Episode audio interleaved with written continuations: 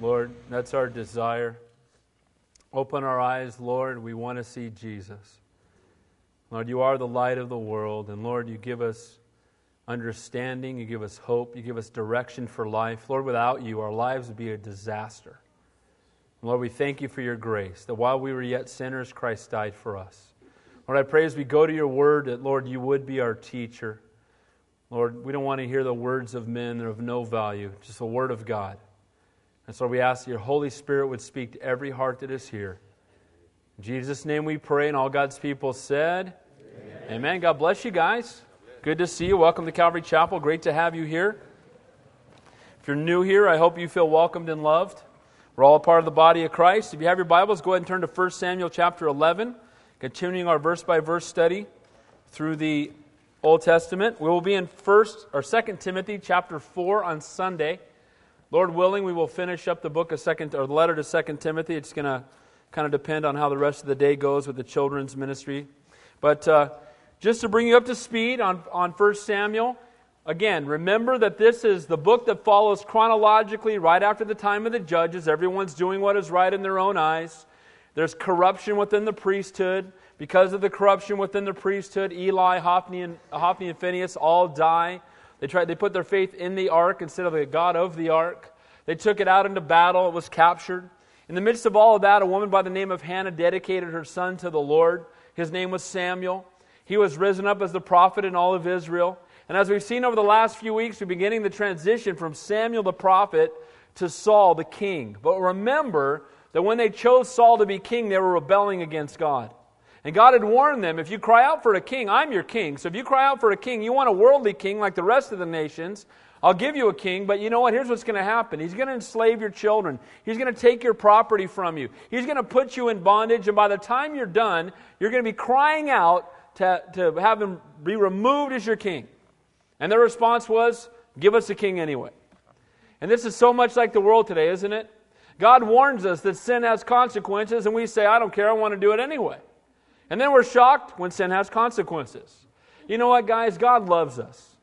And He gives us His word for a reason. And He's not trying to keep us from fun, but to keep us from harm. He's a loving and gracious Heavenly Father. Well, we talked beginning last couple of weeks about this man, Samuel, who really is an enigma in a lot of ways. But, you know, first of all, from the world's perspective, this guy was it. You know, he was the good looking guy. He was the Rico Suave of the day, right? He was taller than everybody else. It says more handsome than anyone. That includes the women, so he was a good looking guy. He had a lot of character. He was a stud. He was yoked. He had it all, right? From the world's perspective. But if you'll remember that we saw in the last couple of weeks, he was not a man of character. He was a man who, you know, the Bible says man looks on the outward appearance, but God looks on the heart. And we saw in the last couple of weeks that God, uh, because in response to them, said, You want a king? I'll give you the kind of king you want. And then God, showing his grace, even gave that king, would give that king some of the very things he would need to be successful. It's not like God said, okay, you know what, you want a fleshly king, here you go. And then, you know what, let me just, you can find out real quick how that's going to work out for you. He actually gave Saul every opportunity in the world to succeed. But he also had already said that he would not succeed. Now, this is where people start to struggle with things. Well, wait a minute, does that mean that God made him not succeed? No. Here's the answer. We know that, you know, he privately anointed him as king, and then he publicly proclaimed him as king. And remember when they made the pro- public proclamation that Saul was hiding in the equipment? Remember that? Remember that he was a guy who was called by God. He was gifted by God. He said, they even told him that the Lord's going to be with him. The Holy Spirit's going to be upon you. He gave him every gift in the world to succeed, but he was a man who didn't have much faith. And we're going to see, though, that in tonight's text, he's going to start out pretty well. And he's going to look like the man they've been wanting because they've always wanted a guy that they could look to instead of a God that they should, should look to. And the sad part is that we see in this man's life that outwardly he had it all, but inwardly he had no character. God gives him every chance to succeed. So, when we look at this and we see in 1 Samuel chapter 8 that the Lord promises if you raise up a king, guess what? He's going to he's going to cause you problems. And then later, we see that God gives him every chance to succeed and he fails. It's not because God said he would fail that he failed. God prophesied that he would. God prophesied that he would because God knew that he would. See, God knows the future. He knows all things. And some people think, well, if God says it's going to happen and it happened, that means He made it happen. No. God can know, and we can still have free will all at the same time. Because God is in charge, and God knows what's going to happen, but He doesn't make you do it. He lets you do it. Amen? So that's the God that we serve. And I want us to see tonight that we're going to look at this guy, Saul. And if the, if the book of 1 Samuel ended with tonight's chapter, we would say, that's Saul. He's a good guy. Because you know what? He's going to look really good tonight. And we're going to see some examples in him that we should follow.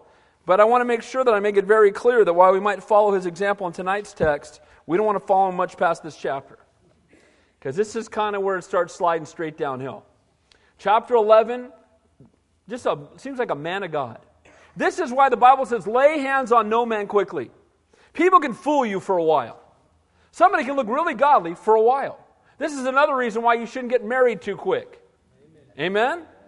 You know what? You don't want to marry. Oh, we've known each other for six weeks, but we're in love. We're getting married. I'm like, dude, slow down. You're not love, you're in heat. Back off, Sparky, right? Here's the point. If it's God's will, it will last, and you need to take some time to get to know that person beyond the you know that thing, right? You need to get to know them and see them walk through some trials and some difficulty. And they're going to think, the children of Israel are going to think, you know what, this guy that we picked, see God, we were right. After chapter 11. See God, look, he's everything we ever could have wanted.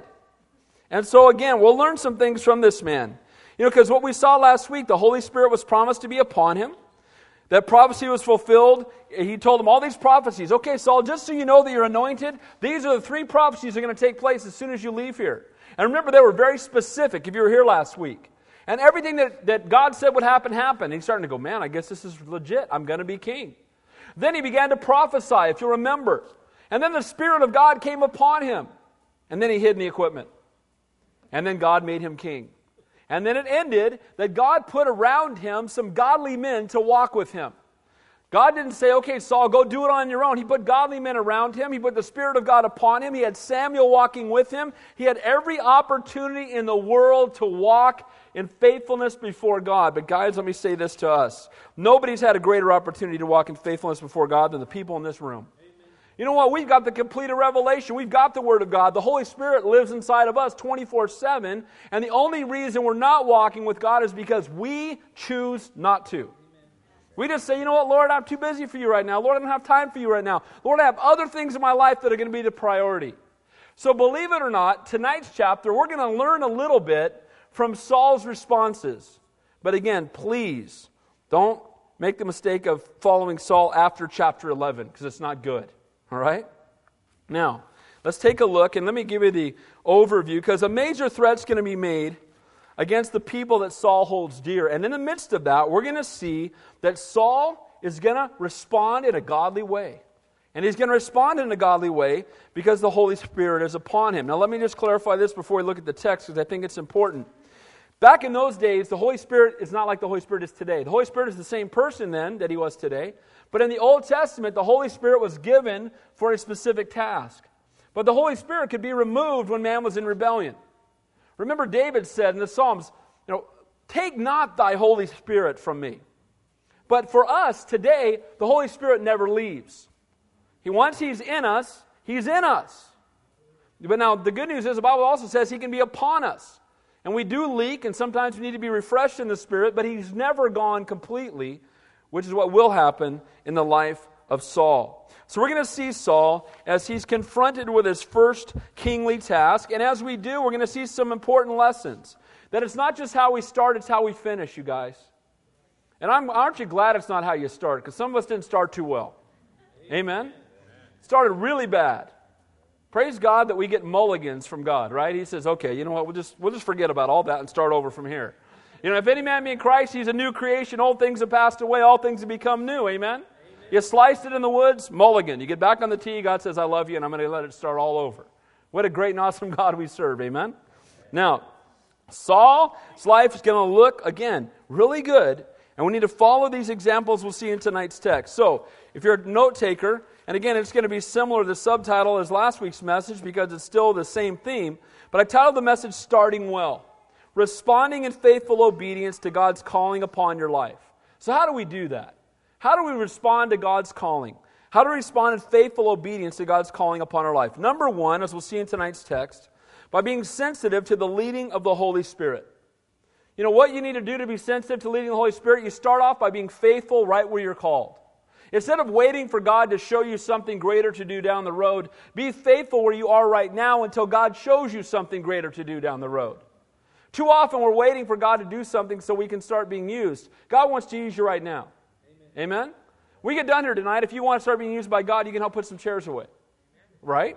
I mean, we're here. We can do it, right? You can go and pray with somebody. You can encourage somebody in the Lord. You can put your arm around somebody who looks like they need some encouragement. So, by being sensitive to the leading of the Holy Spirit, being faithful to serve in the practical things, and then listening for the Holy Spirit's prompting. Number two, along with being sensitive to the leading of the Holy Spirit, faithfully responding to the Holy Spirit's leading. So, we need to be sensitive for when He speaks, and then once He does speak, we need to take action. It's one thing to hear from God, and it's another thing to do something about it. You know how you really determine calling? Action follows. If you're called, something's going to happen. If you hear God's calling, it's going to produce an action. And I'll talk about this more in depth when we get into the text. But it's so true that depending on your calling, you will see things differently. You know, if a little boy came walking in the room right now and fell down and tripped and you know, spilled a, uh, you know, a glass bottle on the ground and cut himself, you know, the person with the gift of helps would jump out of the chair and run over and start helping him. The, another person with a gift of exhortation would tell the boy, What are you doing running holding a bottle? Right? You know, so I mean, you just see, you would see all the gifts in action. It all depends on the gift you've been given, how you see things. That's why people get frustrated when you're called and other people aren't. You get frustrated that they don't see things the way you do. Don't you get it? People are dying. You know, why, why aren't you doing something about the people in Somalia? Right? Now, we should all have a burden for them, but Carrie Wheeler has a greater burden than we do. But that doesn't mean we shouldn't be burdened and supportive of that. Amen? But she wants to go live there for the rest of her life. Now, if we don't go, does that mean that we're, you know, in sin? No, it just means that maybe God has a different calling, but we should be burdened for them and be supportive of her. And the same is true. We've all got callings on our life. And if you're not being faithful in yours, then ministry is not happening the way it should. So, how do we faithfully respond? We respond to the still small voice with action. Again, not just hearing, but responding. And then by being a tool in the hand of the master. And then finally, Give God the glory. You know, when God calls you and then you respond and He brings fruit, who should get the glory? He should. But aren't people tempted to give the glory to you? You know, you, you, you hear from the Lord and then you respond in faithful obedience and then God does a great work and then people want to tell you how wonderful you are. And that's what's going to happen with Saul. So let's take a look beginning in verse 1, starting well, responding in faithful obedience to God's calling on your life by, by being sensitive to the leading of the Holy Spirit. And the first thing we're going to see is faithfully serving in the practical things. Before we get to that, though, let's set some background. Now, look, it says there in verse 1 of chapter 11. Then, then, okay, after Saul had been anointed by Samuel and proclaimed as king, remember last chapter, they said, Long live the king! Long live the king! But there were also those who were questioning him. You know, why should this guy rule over us? Who are you? You can't save us. Some, some despised him, some were praising him. God had anointed him. And now we come to verse 1. Then Nahash, the Ammonite, came up and encamped against Jabesh Gilead. Now, Nahash the Ammonite. Now, remember who the Ammonites were. They're descendants of Lot. Okay, remember, Lot lived in Sodom and Gomorrah. And after Sodom and Gomorrah, God wiped it out because of its sexual perversion. God smoked it off the face of the earth. And once that happened, the only ones who escaped were Lot and his family. But his wife, if you remember, turned around, and what happened to her? She turned into a pillar of salt. So Lot then was away with his daughters, and his daughters thought there will be no one to help us father children. So they got their dad drunk, and they slept with their own father. And there were two tribes of people that came from that incest the Ammonites and the Moabites. And both of them were enemies of Israel. So here we are, all these years later, and this guy Nahash of the Ammonites is one who is going to come against God's people. Now, in Judges chapter 11, God had, had warned them and something had happened between the Ammonites and the children of Israel. If you remember, Jephthah refused to heed the warning, uh, uh, the children of Israel, or the Ammonites did. They were warned by them. Jephthah came and said, Guys, here's the deal. We're coming through this area. We, want, we mean you no harm. God is the one who's given us the land. We're coming through. We just want you to let us pass through your property. And the Ammonites said, No. How'd that work out for them? Not too good. Because what happened then is that God used the children of Israel and they attacked the Ammonites and beat them soundly.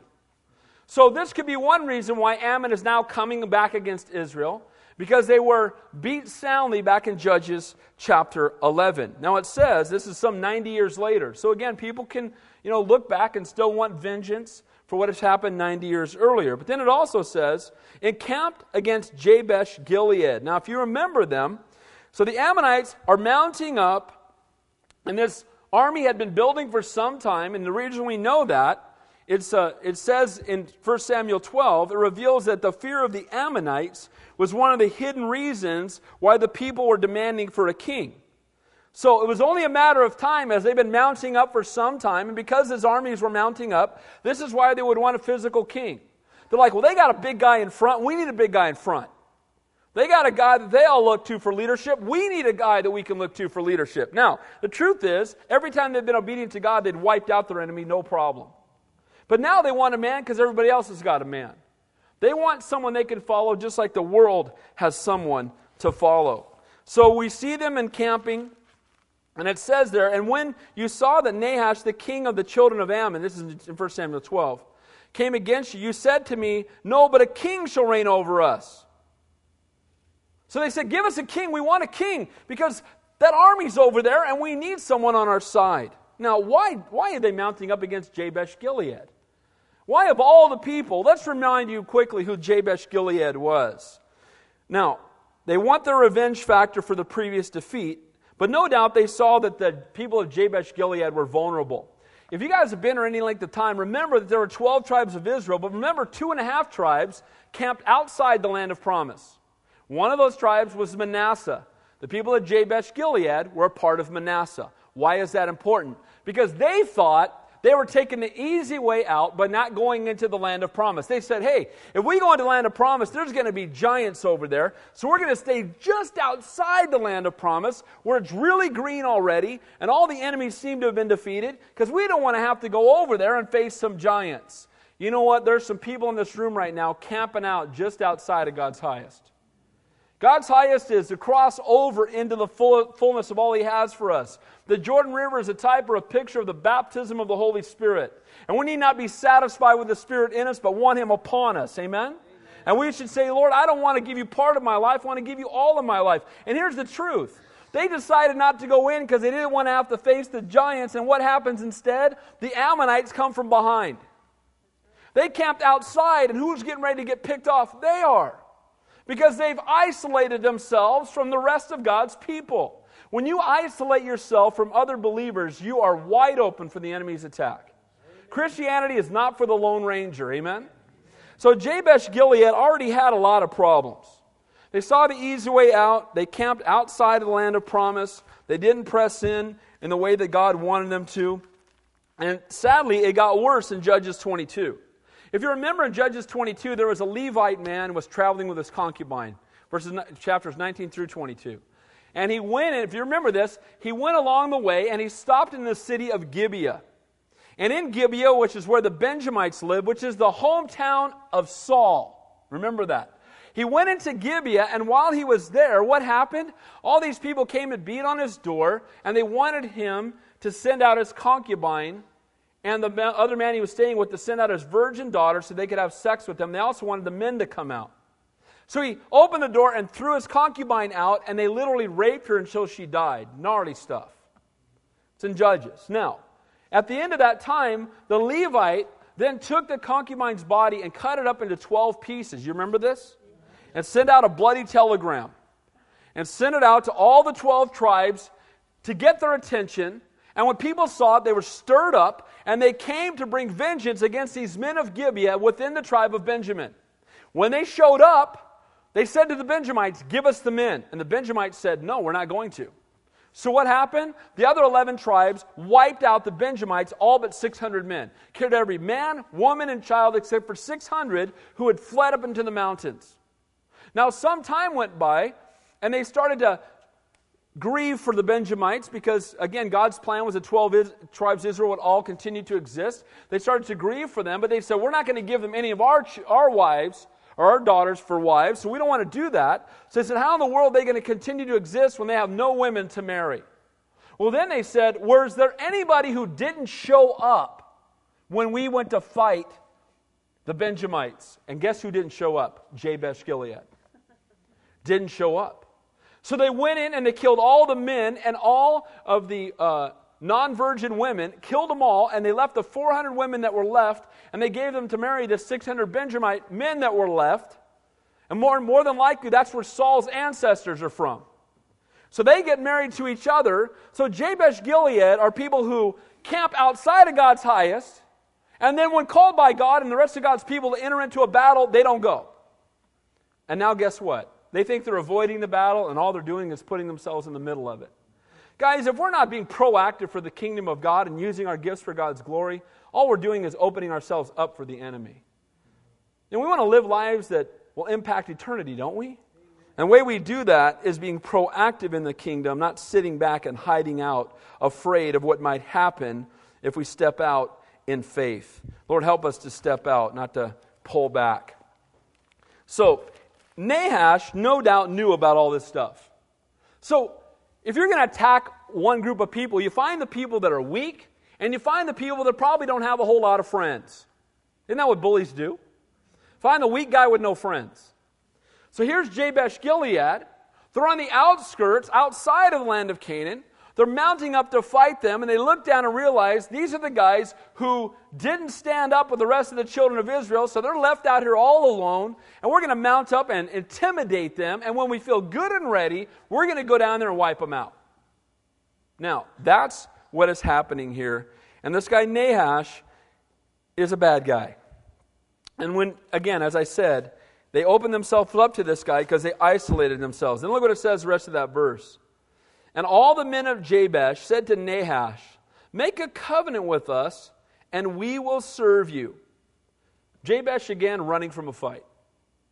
They're not fighting them. They're not trusting in God. They're not saying, okay, you know, God is for us. Who can be against us? Right?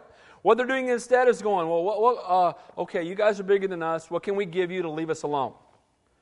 We, wanna, we, we just want to make a covenant with you. Guys, we should never make a covenant with the enemy. Nahash's name means serpent. Do you think there's any chance for that, right? That, he's a type or a picture of Satan. And doesn't Satan want to make a covenant with you? Satan wants to say, hey, come, you know, hey, you know what, I'll, I'll hook you up, man. Just follow me a little bit. Just kind of go down my path. And really, what he wants to do is destroy you. Or in this case, poke their eyes out. Come follow me. We'll make a covenant. All I'm asking is I get to poke your eyes out. This is what Satan does. Come and follow me. All I want to ask is I want to destroy your family. That's all.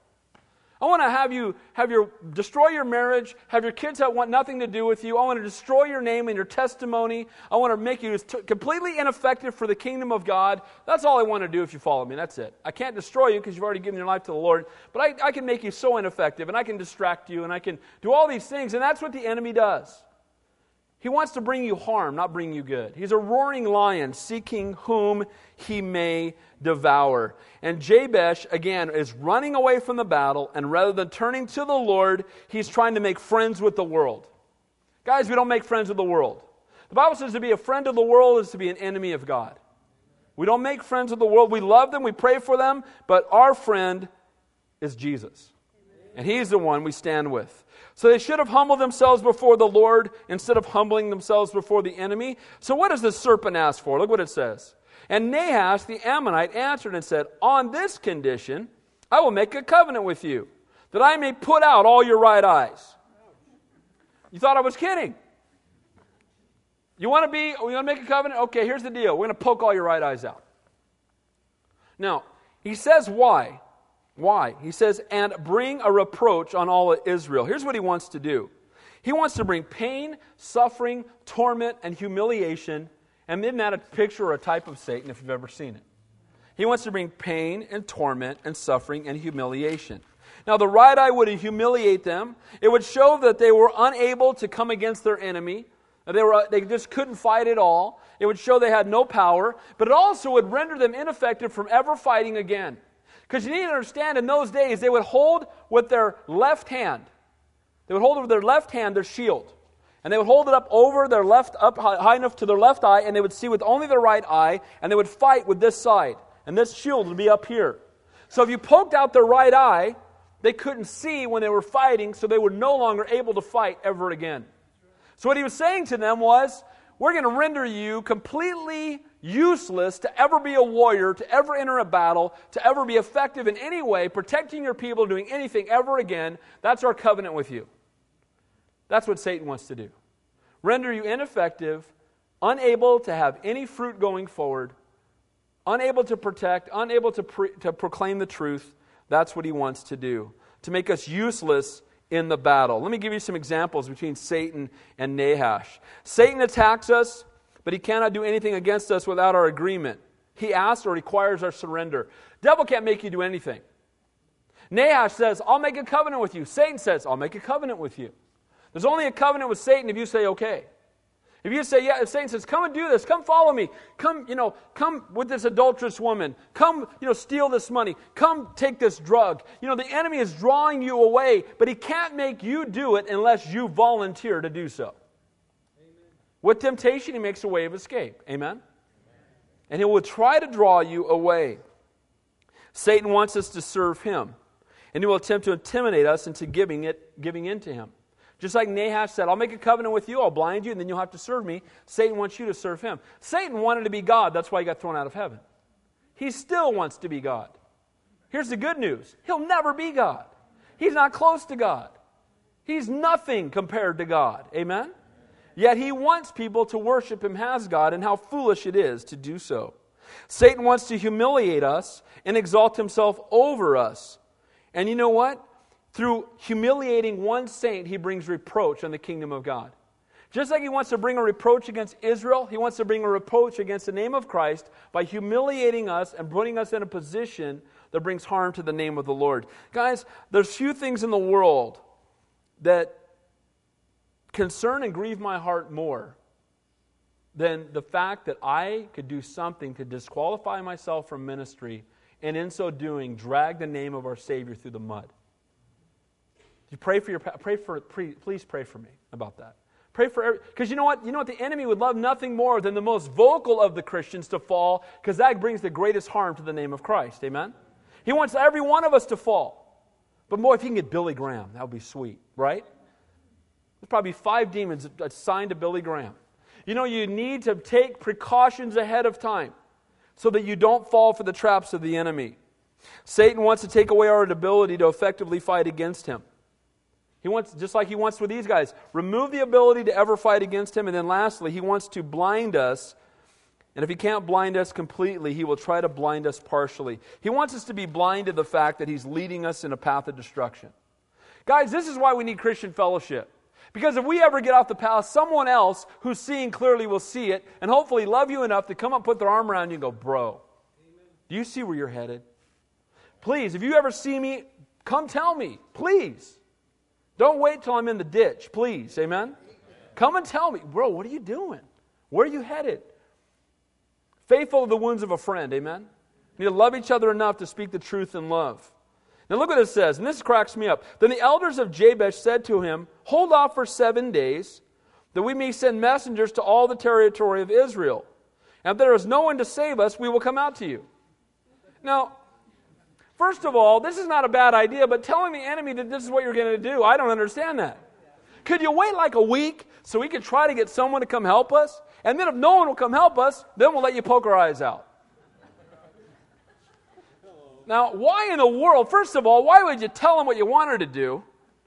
Well, let us seek the Lord for. I mean, don't tell them, but then they told them.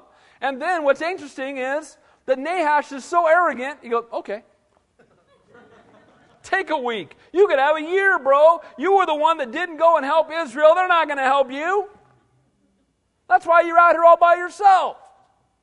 You camped outside the land. Look, we're getting you from behind, pal. We've been mounting up for a long time over here. Where's your help? Nobody's going to save you. Isn't that exactly what Satan does?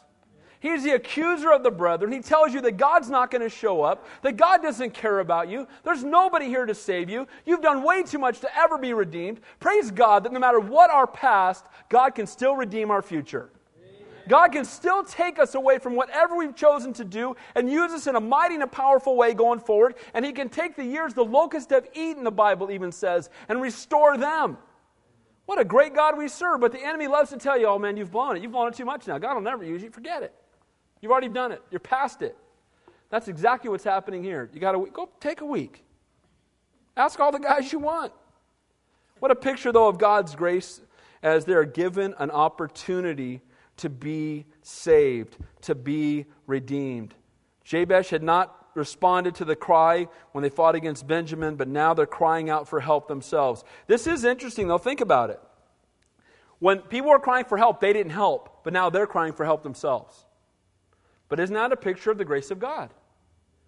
We don't respond, maybe. Maybe we haven't ever responded, but now we're crying out, and God is such a great God. He doesn't go, Well, what about when that person was asking you for help? You didn't help them, sorry.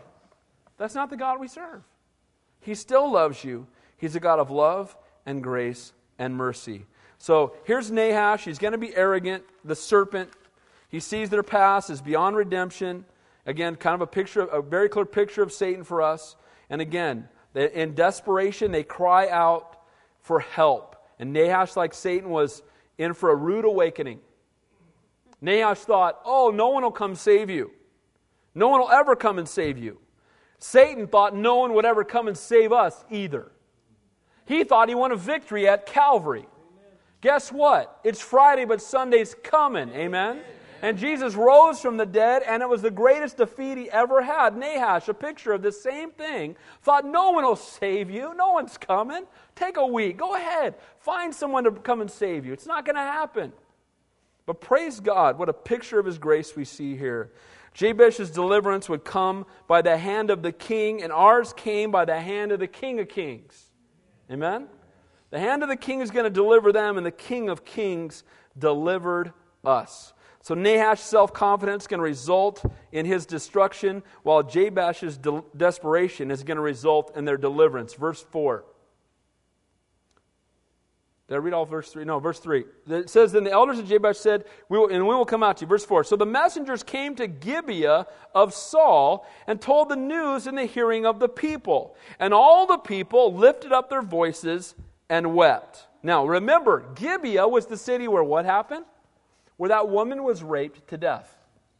That was the city where all of Israel came against them. That's where Saul's from. And now they're coming, and their messengers are going around, and they're telling everyone what is happening. And when they come to Gibeah, the news goes out, and the people begin to weep for the people of Jabesh Gilead. Now, I want to say this it's a blessing that the people are weeping.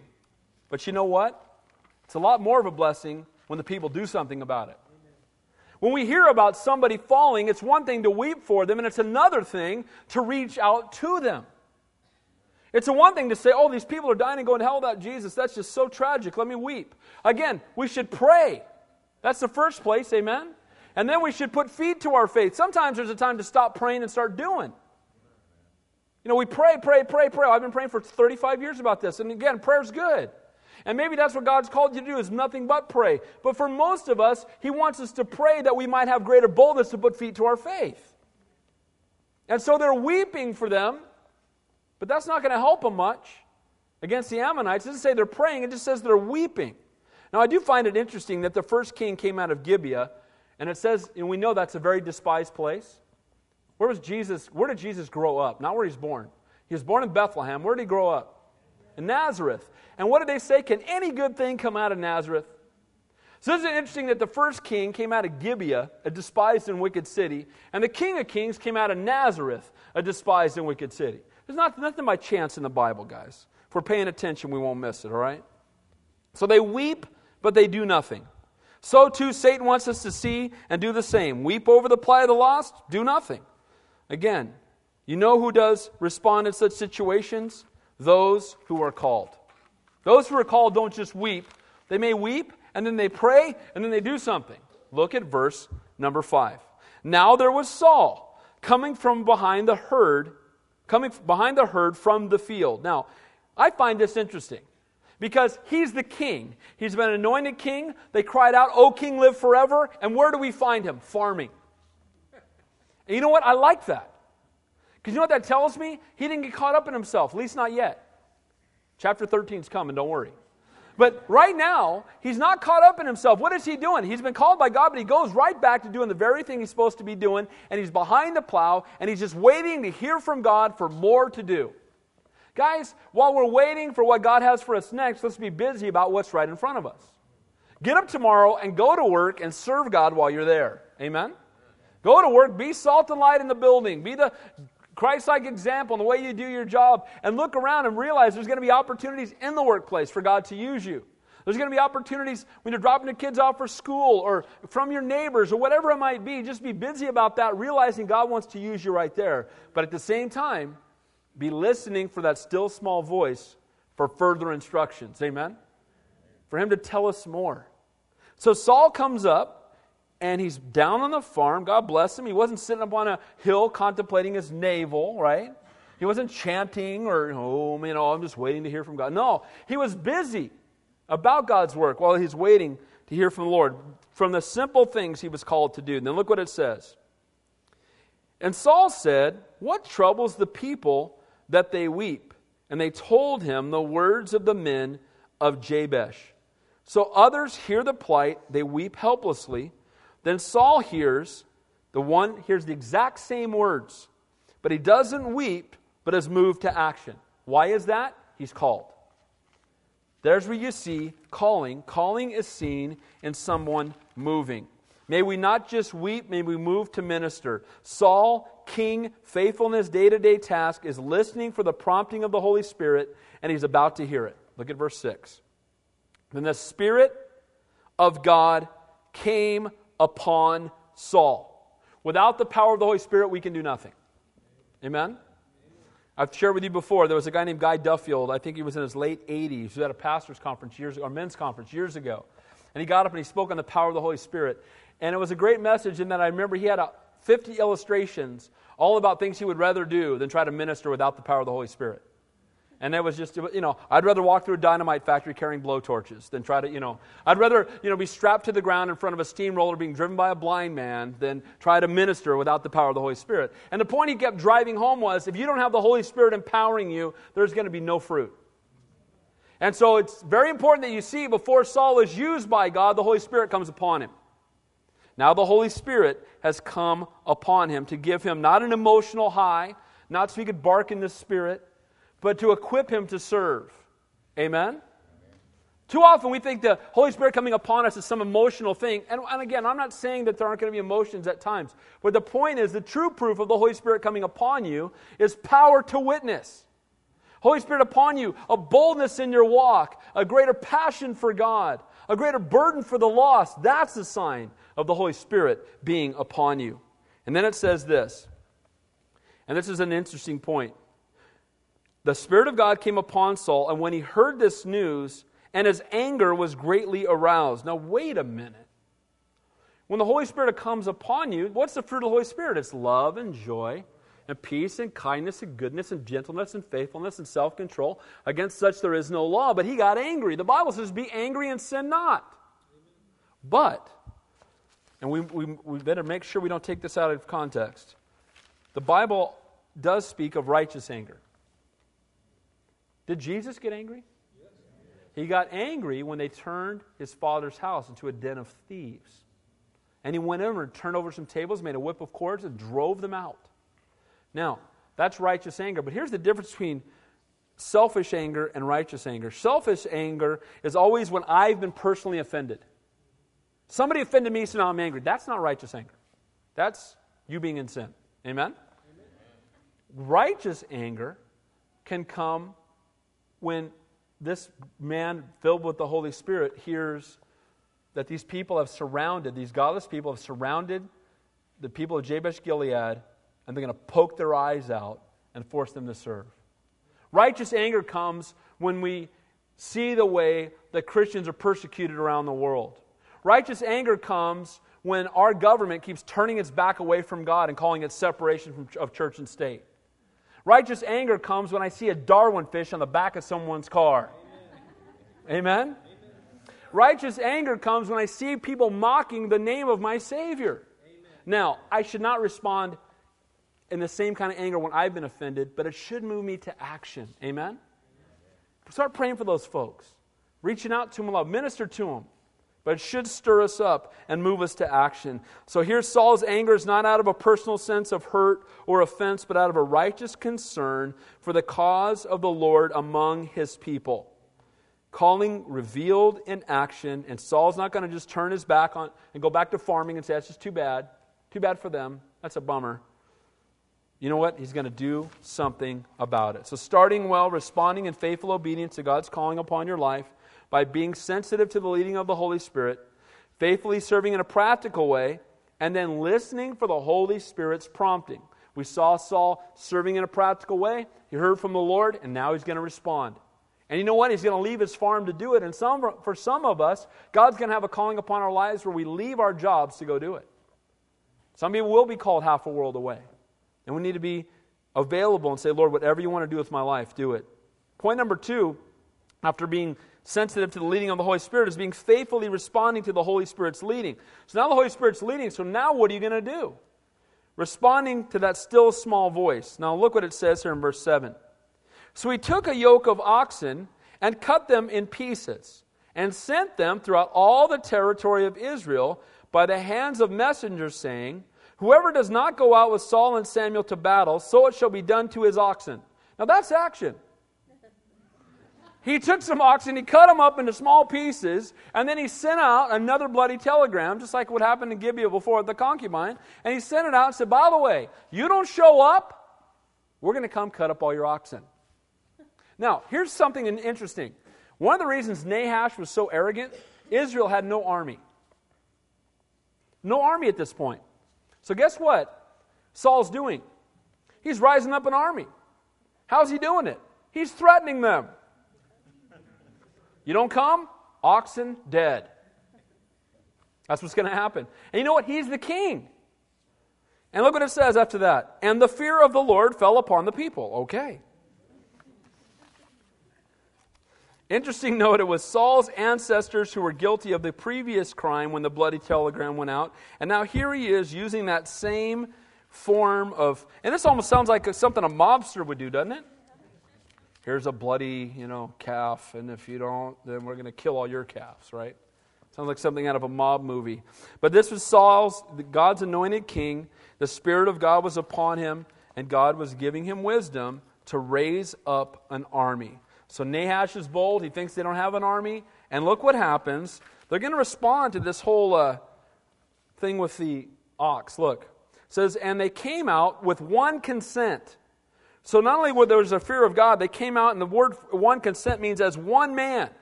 So everybody else is weeping, doing nothing. The word comes to Saul. He cuts up some oxen. He sends it out. He tells people to come. The fear of the Lord comes upon him, and they come out as one to enlist in the army to go out and help these people in Jabesh Gilead. People, by the way, who I believe were up there thinking no one's coming. We're going to try, but no one's going to come. And the same today as people think, I'm beyond salvation. Let me encourage you, no, you're not. Verse 8 When he numbered them in Bezek, Bezek means lightning, the children of Israel were 300,000, and the men of Judah 30,000. Now that's an army. That ox thing really worked, man. 330,000 guys showed up. That's an awesome thing. Look what it says in verse 9. And they said to the messengers who came, Thus you shall say to the men of Jabesh Gilead, Tomorrow by the time the sun is hot, you shall have help. Then the messengers came and reported it to the men of Jabesh, and they were glad. Yeah, I guess so. Now, you're going to have help tomorrow. They were at this, what an incredible word of encouragement for those who felt helpless in the hands of the enemy. They felt like there was no way they were going to be saved. Tomorrow you will have help. You know what, guys? You and I were lost, hopeless, helpless, and in the grip of the enemy who wanted to do nothing more than destroy us. And you and I, it's not tomorrow that we will have help, but the Bible says today is the day of salvation. We don't have to wait for tomorrow. You can know Him today. Amen? Amen. Tomorrow you're going to have help. For us, today is the day of salvation. Eternal victory over the enemy is available right here and right now. They were glad. We ought to be ecstatic. Amen? They were glad they were going to get temporal deliverance. We ought to be bouncing out of the room because we got eternal deliverance. Amen? I mean, we're going to heaven. It doesn't get any better than that. If one of you won $500 million in the lottery, I bet we would all know pretty quick. I bet you'd be pretty excited, wouldn't you? What's better, $500 million in the lottery or knowing Jesus Christ? There's no question. If you don't if you don't know the answer to that question, we should talk after church. Amen. But here's the point. The point is that we ought to be excited about who we are in Christ. And not a false excitement. But you know what? Truly, the fruit of the Holy Spirit is love and joy. Joy is not something that's based on our outward circumstances, it's based upon who we are on the inside. It's based upon an in, inward transformation by the Holy Spirit. And we ought to have great joy. Verse 10 Therefore, the men of Jabesh said, Tomorrow we will come out to you, and you may do to us whatever seems good to you. Now, this shows some faith on their part. Because it's only actually been, according to historians, about three days of their week. So they actually have a week to wait. After three days, you know, Saul muscles up the, musters up the army, runs some messengers ahead, and says, By tomorrow we'll be there. And they could have said nothing, but instead they went down and said, Okay, tomorrow we'll come out at noon. Now that's faith that Saul and his guys are going to show up, right? Because if they don't show up, you're going to march down and get your eyes poked out. So that's really believing they're going to show up. Guys, that's called faith. Faith is the substance of things hoped for, the evidence of things not seen. They haven't seen the army yet, but they believe they were coming. Guys, we haven't seen Jesus yet, but he's coming. And we need to believe it and live like we believe it. These guys are living like they believe it. We need to live like we believe it. Live every day in anticipation of a soon return. You know what they did, though? They're telling this. Why? Because they want him to relax a little bit. They want him to go home. You're coming down tomorrow? Cool.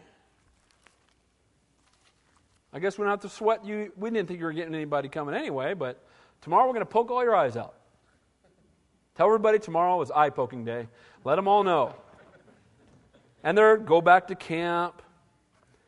Now, reminds me again of Satan's false sense of victory after the crucifixion.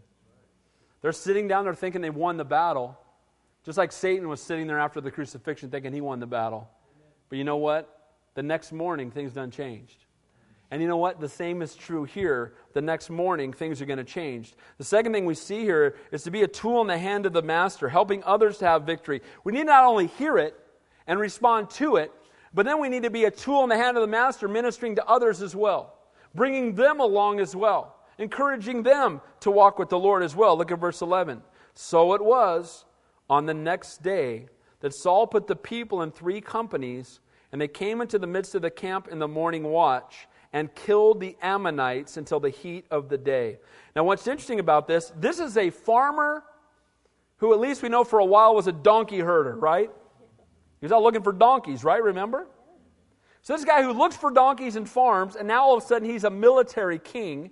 He's a king and a military leader who goes in and wins a great victory. This is not because he's a man of great military understanding, it's because he's a man who's filled with the Spirit of the living God. See, God can do exceedingly abundantly above all we ask or think. He can use you in ways that you think are beyond you. Well, they are beyond you, but they're not beyond Him. And He lives inside of you, amen? And so here's the point you got this farmer donkey herder guy, and he's going to go fight this battle. So he sends out some ox parts and lines up 330,000 guys, and they march 17 miles all night long from Bezek all the way to, to, the, to, you know, to meet the Ammonites. And they get there early in the morning, and these guys are down there thinking it's eye poking day, and they're not worried about anything. They're just kind of napping, and they march right into the camp and slaughter them all. You know what? Those who put their faith in their own might, judgment is going to come just as swiftly. Those who think that they're going to be fine and, hey, tomorrow, I'm, you know, I'm, I'm in control and I'm in charge and I'm greater than the world, I'm greater than my enemy. No, you're not. They were wiped out. And why were they wiped out? Not because Saul was able, but because Saul was available. Amen? He was just available. And he was a tool in the hand of the master. And he took this once proud enemy and wiped him out. So too our enemy was routed early in the morning. Amen? Early in the morning, they came into camp, and early in the morning, the guards are there. The stone is ripped, rolled away, and they look in, and guess what? He's not there anymore. He's risen. I love that. Early morning. Early in the morning, they were wiped out. Early in the morning, our enemy was defeated. So, starting well, responding in faithful obedience to God's calling upon your life. Last point give God the glory for any resulting fruit. Keep the focus on Him, not on you. Look at verse 12. Then the people said to Samuel, I don't know if I read the last verse, said, And it happened that those who survived were scattered, so that not two of them were left together. You talk about wiping them out. The ones that were left were all by themselves. The few stragglers were running around by themselves. Then it says, Then the people said to Samuel, Who is he who said, Shall Saul reign over us? Bring the men that we may put them to death. Now, in the previous chapter, when Saul was first recognized as king, there were those who said, Who do you think you are? You can't save us. We, and they, they, they despised him, it said, and Saul held his tongue and said nothing against them. Now, Saul has won a mighty victory. He's got all the people on his side, and a few of them step up and want to honor Saul by saying anybody who speaks against Saul should die. Now, if you're a real arrogant guy, you go, Yeah, that, that sounds pretty good, actually. Speak against me, die. You know what I mean? I get rid of all my enemies that way. And you know what? I probably won't have any more either. Because if somebody speaks against me dies, no one else speaking against me, right? And so if you're full of yourself, which you could, you just won the battle, right? Saul, you're wonderful. Look, Saul, you did it. We told you, we knew you'd be the king. You're head and shoulders above everybody else. You're the good looking guy. You led us into battle. You wiped them all out. See, God, we were right. Look, he's our guy. And Saul could have went, yeah, I'm, that's me. I'm the guy. But he's going to start off in humility. And look how he responds. Again, it would have been easy for him to let this go to his head. But it says, But Saul said, Not a man shall be put to death this day, for today the Lord has accomplished salvation in Israel. Amen, Amen Saul. Why can you hold on to that thought for a few more chapters? But here's the point Saul says, I didn't do it, God did it. Guys, we never do anything of value. God did it. Amen? You should never be praised for anything. Well, I did catch the touchdown pass. So what? God gave you the ability to do so. Well, I'm the one that came up with the thing at work that really propelled our company. Okay, and who gave you the ability to do that? Well, I'm the one that prayed with the guy and led him to the Lord. Who's the one that gave you the opportunity and the giftedness to be able to do that? God did. Who gets all the glory? God must get all of it. Amen? Saul shows grace to others just as the Lord showed grace to us, accomplishing salvation for us. Saul takes no credit for himself, but being filled with the Holy Spirit points all people to the Lord, says the Lord did it. We should never take any credit for our accomplishments. The Bible says, you know, this is a biblical concept for those in ministry. Touch not the money, touch not the women, touch not the glory. You know, God has to be good. God has been good to us. May we give him all the glory. Any good came from God. Amen? Amen? And then we need to show the same kindness towards others that God has shown us. Amen. And so we see here, man, you, you, again, if you only read chapter 11, you go, that Saul guy, he's pretty cool. Kind of like him. Got to finish strong, though. Verse 14. Then Samuel said to the people, Come, let us go to Gilgal and renew the kingdom there. So all the people went to Gilgal, and they made Saul king before the Lord in Gilgal.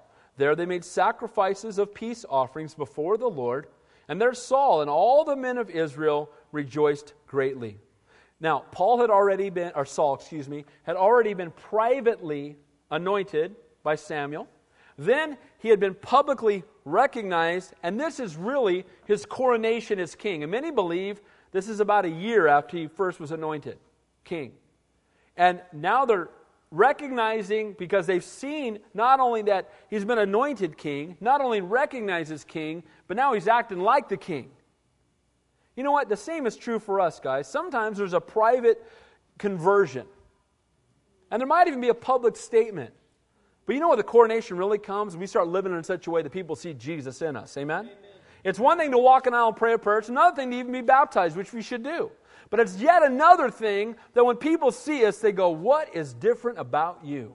It's Jesus. That's what it is. And Saul, we see now, has gone from being a king in name to a king in actions. And we need to go from being Christians in name to Christians in actions. Amen? We need to not just have people know that we're Christians because we got a Christian t shirt. They should know we're Christians because they see Jesus in the way that we live. Amen? Now, the sad part about this, now I want to say a couple good things first about this guy. Because here, here, one of the things he does is the focus is still on God. Notice they make a sacrifice of a peace offering. So they gather together and they don't praise Saul. He says, No, praise God. So they make a sacrifice unto God. And then they rejoice together. And in a sense, it even could, that word there could be worshiping together. So they're praising God together. They're making sacrifices unto the Lord. The battle's been won, but God's getting all the glory. Here's the sad part. A few chapters from now, Saul's going to be back in this very same spot. And on this very same spot, he's going to build a monument unto himself. He's going to build a monument unto Saul. He's going to go from praising and worshiping God to building a monument unto himself. Guys, we are so close, every one of us, to doing that. We can take our eyes off of Jesus and start building monuments unto ourselves. I'm too busy to come to church because I got to make a bunch of money because I got to build that really big house, that monument unto myself. Be careful where you invest your time. Amen? I'm not saying it's wrong to have a house. We need that. But, that, but let's make sure that we don't that we possess our possessions, they don't possess us. And they're not the priorities of our life. God's the priority. Amen? So, this is a picture to me of heaven, this last part. Because what are they doing? They're worshiping God together. And we get to heaven, we're going to worship Him forever, aren't we? And it's going to be great. So, Saul started well. He didn't end well. He started in humility, but it's going to come crashing down in pride. Saul started well, but then his humility became pride, his desperation became self confidence. Being led by the Spirit began to be led by the flesh. And Lord, help us to not only to start well, but to finish well. My dad and I say something to each other often finish strong. Finish strong. Amen? Amen? Maybe you've started poorly. Guess what? You can still finish strong. Amen? Amen. So, got the it's up on the board there. Starting while responding in faithful obedience to God's calling on your life by being sensitive to the leading of the Holy Spirit. Start serving right where you are, but be listening for that still small voice. And then when the still small voice does speak, when the Holy Spirit leads you to do something, don't wait for someone else to do it. You respond. That's a sign of someone who's called. Be a tool in the hand of your master. And then when God calls you and you respond and there's fruit, point to Him. Amen? Give Him the glory. Let's pray. Heavenly Father, we thank you. We praise you for your word. We thank you for the exhortation in tonight's text. Lord, I pray that we would start well, but we would finish strong. Lord, I thank you for your grace. I thank you for your mercy that you've shown toward all of us, Lord. Lord, I thank you that while the enemy was mounting up against us and we were hopeless and helpless, Lord, you delivered us. You saved us. Lord, we thank you that we've been forgiven. We thank you that the enemy no longer has any power over us. Lord, while he may try to get us to, to join in a covenant with him, our covenant's with you. Our promise comes from you. And help us, Lord, that when temptation comes, to take the way of escape, to recognize the enemy for who he is. And Lord, help us to surround ourselves with brothers and sisters in Christ who will not only encourage us in our faith, but keep us accountable in our walk. So, Lord, we love you, we praise you, we worship you. You are a great and an awesome God. In Jesus' name we pray, and all God's people said, Amen. Amen. Let's stand and close the worship song.